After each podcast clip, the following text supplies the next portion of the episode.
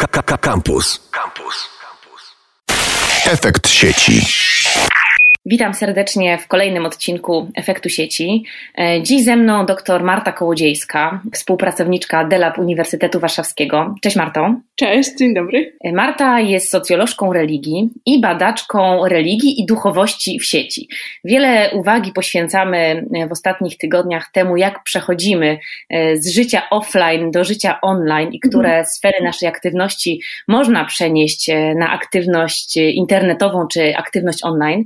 No i właśnie jedną z takich sfer, która w ostatnich tygodniach ewidentnie przeniosła się e, siłą rzeczy do internetu, mhm. E, jest sfera religijna. Widzieliśmy przygotowania do Wielkiej Nocy, e, duże kościoły, największy w Polsce kościół katolicki, prowadziły transmisje nabożeństw online. Nie możemy spotykać się w kościołach, więc korzystamy choćby z takich form kultu i, i spotykania się ze współwiernymi. Mhm. No ale mam do Ciebie pierwsze pytanie, Marta. Czy to jest jakieś nowum dla Kościoła, no, Kościoła katolickiego akurat, pewnie najwięcej o tym wiemy.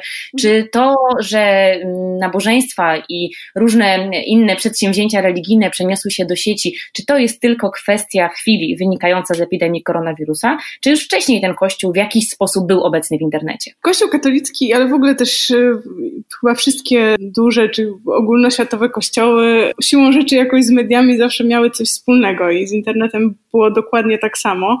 Kościół katolicki akurat jeżeli chodzi o internet to e, działa bardzo prężnie i też ma bardzo wiele różnych kanałów komunikacji w ramach, w ramach tej sieci, więc e, sam ten fakt nie jest, nie jest w żadnym razie nowością. Natomiast to, to co mi się wydaje, to co teraz jest najciekawsze, to jest to, że możemy obserwować takie dynamiczne przyspieszenie, czyli to, co normalnie zajmuje kilka dobrych lat, teraz siłą rzeczy zostało jakby skomasowane w, w kilka miesięcy, e, no bo nagle się okazało, tak jak powiedziałaś, prawda, że nie możemy się spotykać w kościele, nie możemy e, uczestniczyć razem w nabożeństwie, e, no więc trzeba jakoś zmobilizować się technicznie, logistycznie to, to zorganizować i rozwiązać. No i przed takim wyzwaniem mm, kościoły, w tym oczywiście kościół katolicki staną. No i więc to przyspieszenie e, to jest jedna rzecz, ale to, co jest pewną nowością i co może zaważyć o tym, na ile to będzie jakby taki trend chwilowy, a na ile coś, co będzie już nam towarzyszyło na stałe, to jest e, coś, co można jakoś tak roboczo nazwać dowartościowaniem internetu. E, nie wiem, na ile to jest dobre, dobre słowo. Mhm. Chodzi mi o to, że jednak nawet biorąc pod uwagę to, że Kościół katolicki i inne kościoły doceniają internet, są aktywne w internecie i widzą, że jest to doskonały sposób na, dota- na dotarcie do jak największego grona wiernych i potencjalnych wiernych, to nawet mimo tego jednak kontakt, ten zapośredniczony kontakt w sieci jest w pewnym sensie uważany przez nich za gorszy, prawda? Czy też drugorzędny wobec tego spotkania e, twarzą w twarz, tego osobowego mhm. bycia. E, I to akurat nie sądzę, żeby to się zmieniło e, jeżeli chodzi o jakby kwestie teologiczne. Natomiast y, nagle się okazuje, że jednak pewne rzeczy być może mm, można właśnie w tych wyjątkowych okolicznościach przenieść do, do sieci i że przykładowo, prawda, ja jestem z małego miasta spod Warszawy, 17 tysięcy mieszkańców i tam są dwie parafie rzymskokatolickie. No i jedna teraz transmituje na Facebooku Urzędu Miasta, czy w ogóle Facebooku miasta e, msze co niedziela. No wcześniej to było coś nie do pomyślenia, prawda, żeby w ogóle nie było takiej mhm. potrzeby, mhm. podejrzewam, a nagle się okazuje, że, że jest taka potrzeba, że ktoś to ogląda, no i że w ogóle jest możliwość, żeby to technicznie e, przeprowadzić, prawda? Mała parafia gdzieś tam lokalnie, więc e, wydaje mi się, że to są jakby bardzo ciekawe procesy, które no, gdzieś tam na pewno zostaną, jak już będzie po pandemii, miejmy nadzieję, że to się wydarzy, to jakby te zmiany, które są teraz, e, myślę, że ta zmiana w ogóle myślenia o internecie, jego miejscu w życiu religijnym gdzieś tam zostanie. Mówisz o tym, że y, ktoś ogląda, mówimy o nabożeństwach czy o spotkaniach wiernych w sieci. Mhm. Y, no, religia i takie, taka głęboka wiara kojarzy nam się raczej z osobami starszymi, w podeszłym wieku. Też badania socjologiczne pokazują, że e, wśród osób e, głęboko wierzących no, najwięcej jest jednak, mm, jest jednak kobiet, o ile się nie mylę, i osób e, w podeszłym wieku. A z drugiej strony nowe technologie to domena młodych, młodzieży. Tutaj najwięcej jest internautów, prawie, prawie 100% jest poziom digitalizacji digitalizacji osób najmłodszych. Mhm. No I jak tutaj się spotkać? To znaczy, do kogo w takim razie kierowane są te treści kościoła elektronicznego, czy też kościoła transmitowanego zdalnie? I czy to faktycznie najmłodsi odbiorcy z dużych miast, jak można byłoby sądzić, są beneficjentami tych treści? To znaczy, jeżeli chodzi o taką demografię użytkowników y, religijnych serwisów, no to niestety danych mamy dość niewiele, przynajmniej jeżeli chodzi o Polskę. I ja opracowywałam w Cebosie w latach 2014-2016 takie badania właśnie użytkowników um, stron internetowych religijnych w Polsce. No to oczywiście były głównie strony katolickie, no ale z tych badań wynikało, że tak naprawdę użytkownikami religijnych serwisów są przede wszystkim osoby po 40 roku życia. Mm, więc tak jakby to nie jest już młodzież, niestety. Mhm. Więc, więc to jest jedna kwestia kwestia, tak? I trudno mi jakby tutaj się zgodzić z tym, prawda, że ten internet jest, że tak powiem, domeną młodych, no bo mamy przynajmniej w tej kwestii religijnej do wyboru właściwie rozmaite formy komunikacji, czyli możemy sobie wejść na stronę parafii, prawda, możemy wejść na stronę e, episkopatu, możemy wejść też na Facebooka, na grupę jakąś naszą lokalną, czy nie wiem, prawda, jakąś neokatechumenalną. Mamy do wyboru kanały na YouTubie, no właśnie wcześniej rozmawiałyśmy o Languście na Palmie, prawda, ksiądz Szóstak, który jest królem YouTuba i to wszystko są religijne strony, których oferta jest adresowana do e, różnych grup. Są też jeszcze aplikacje do czytania Biblii, do modlitw, do medytacji. No tutaj każdy coś dla siebie na pewno znajdzie.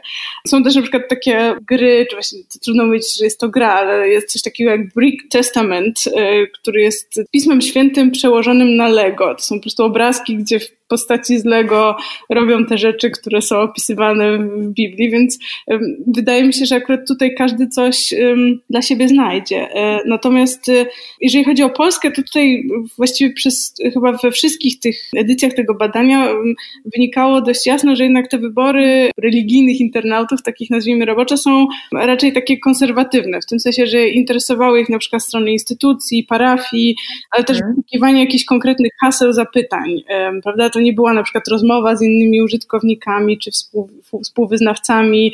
Nikt nie wspominał o Instagramie parafii, chociaż oczywiście takie, takie konta też są. Więc to pokazuje, że jednak tutaj wielu osobom zależy na takim po prostu otrzymaniu informacji z wiarygodnego źródła, które nie trzeba na przykład kwestionować, sprawdzać, to nie wymaga jakiejś takiej dyskusji, prawda? Coś, tylko jest wiadomo, kto nadaje i wiadomo, że to jest jakoś zalegitymizowane. Portal e, facebookowy i kanał e, Ojca Szóstaka 250 tysięcy followersów, Langusta na Palmie na YouTubie ponad 630 tysięcy mm. followersów, Także mówimy o naprawdę dużych liczbach. E, słyszałam też o tym, że w 2019 roku ruszył katolicki Netflix. Tak, portal. ale przepraszam, to jest drugi katolicki Netflix, bo pierwszym oryginalnym był, była strona dominikanie.pl. E, która. E, Mniej ma... zinstytucjonalizowana e, w mediach pewnie powszechnych, ale też pewnie dla osób, które są zainteresowane, bardzo dobrze znana.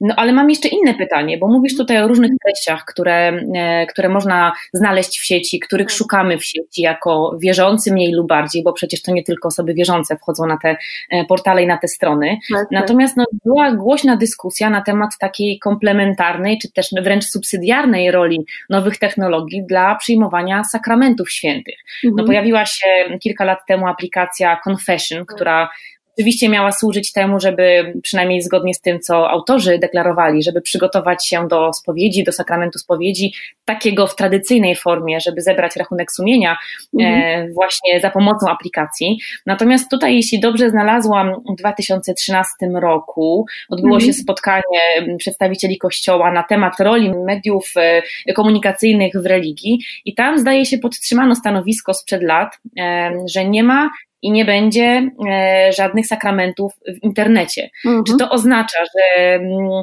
że te wszystkie aplikacje i strony, o których mówisz, to jest tylko dodatkowe źródło przynależności czy budowania swojej tożsamości religijnej? Czy są jakieś jaskółki, które mówiłyby o tym, że być może zmieni się też rola tych treści i być może właśnie tam będą możliwe sakramenty, czy, e, czy korzystanie z takich bardziej zaawansowanych kwestii religijnych i związanych z duchowością? Tutaj to ciężko mi się wypowiadać, nie jestem rzecznikiem kościoła. Natomiast kiedyś brałam udział w takiej dyskusji, w której ktoś żartował, że od tej aplikacji krok nas tylko dzieli do takiego konfesjonału robota z, ze śpiocha Woody'ego Allena. E, natomiast no, z tego co wiem, do wczoraj prawda, Kościół katolicki akurat nie zmieniał swojego stanowiska i wciąż sakramenty przez sieć nie są możliwe. Natomiast mhm. E, w innych kościołach no, obserwujemy jakieś, jakieś zmiany. Wiadomo, że to, to zależy też od kwestii teologicznych. Ja tutaj nie jestem ekspertem od, od teologii, natomiast e, na przykład ostatnio krążyła taka informacja, że w kościele prezbiteriańskim w Stanach Zjednoczonych e, dopuszczono możliwość Eucharystii online na czas pandemii. Z kolei w jakimś innym kościele protestanckim była ostatnio taka, to chyba nawet CNN o tym pisało, że były namaszczenie, czy ostatnie namaszczenie przez FaceTime, prawda? Ktoś jakiś pastor prowadził. Czy też na przykład pogrzeby muzułmańskie, które są transmitowane na, na Skype'ie, bo w tradycji y, powinno tam być dużo osób, ta rozszerzona rodzina, teraz jest to oczywiście niemożliwe, no więc trzeba znaleźć jakiś sposób, żeby bliscy czy dalsi krewni mogli też w tym pogrzebie uczestniczyć. Więc wydaje mi się, że tutaj bardzo różnie jest to rozgrywane w, w różnych kościołach i myślę, że ta sytuacja, którą mamy mamy teraz, no, prowokuje do mniejszych lub większych zmian. Natomiast zawsze trzeba o tym pamiętać, że takie duże kościoły międzynarodowe jednak te zmiany przyjmują dość wolno, tak? Czyli można powiedzieć kolokwialnie są trochę o krok do tyłu, jeżeli chodzi o adopcję tych nowych trendów, czy technologicznych, czy związanych z mediami. Więc tutaj jakiejś właśnie szybkiej, szybkiej reakcji bym się nie spodziewała. Natomiast tak jak mówiłam wcześniej, no, na pewno jakieś dowartościowanie kontaktów przez internet nastąpi. Może ono będzie miało jakiś e, wpływ na to, co się dzieje później. Natomiast właśnie te um, inne kościoły, że tak powiem, czyli na przykład kościoły mniejszościowe, tutaj no, mogą być postrzegane jako takie właśnie bardziej, e, bardziej sprawne, bardziej szybciej adaptujące po prostu te zmiany i szybciej je wdrażające.